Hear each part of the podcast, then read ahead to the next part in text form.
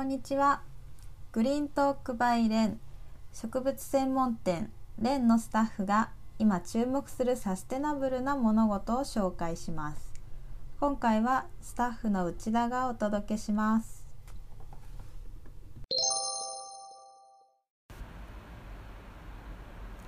1番目のトピックは手話が共通言語となる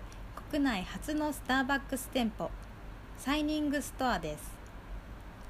スターバックスコーヒージャパンは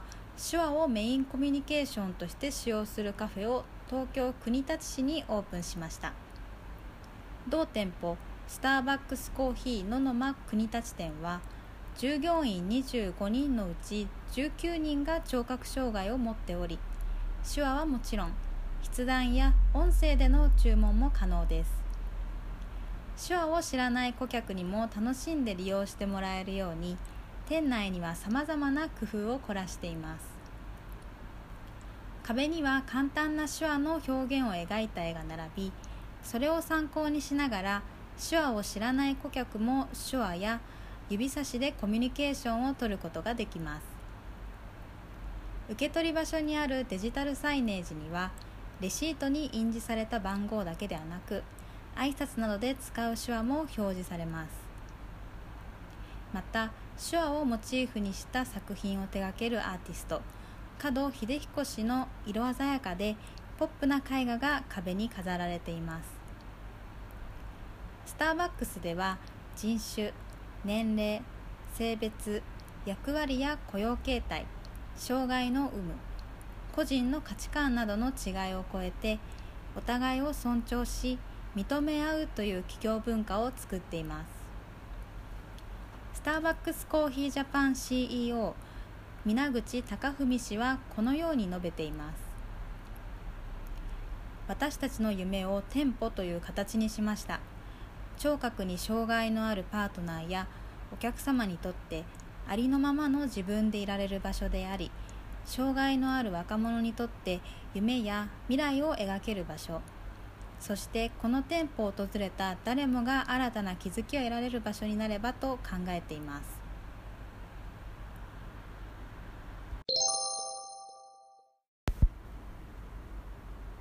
2番目のトピックは無料で給水できる場所を簡単に探せるアプリ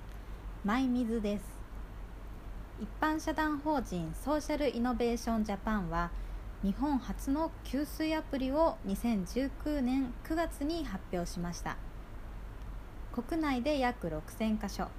海外も含めると約20万箇所の給水スポットを簡単に探せ無料で利用できます。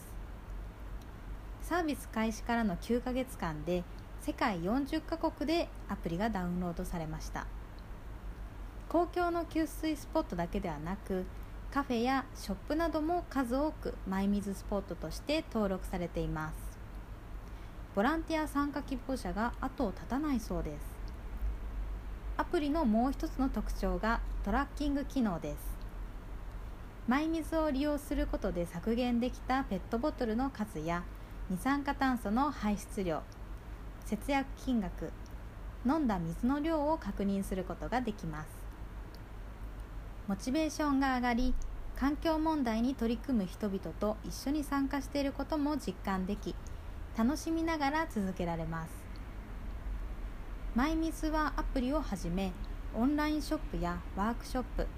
コンサルティングサービスなどを教育機関や企業とのコラボレーションし幅広く活動しています。より多くの人にサステナビリティや環境保護について考えてもらうプラットフォームを目指し使い捨てプラスチック消費を減らすことから人々の消費行動を持続不可能から環境に責任を持つものに変えることをミッションとしています。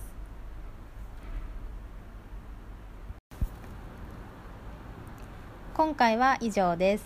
私が特に気になったのはマイミズです。最近のレジ袋廃止もあり環境問題に関する物事がより身近になってきてるなと思います、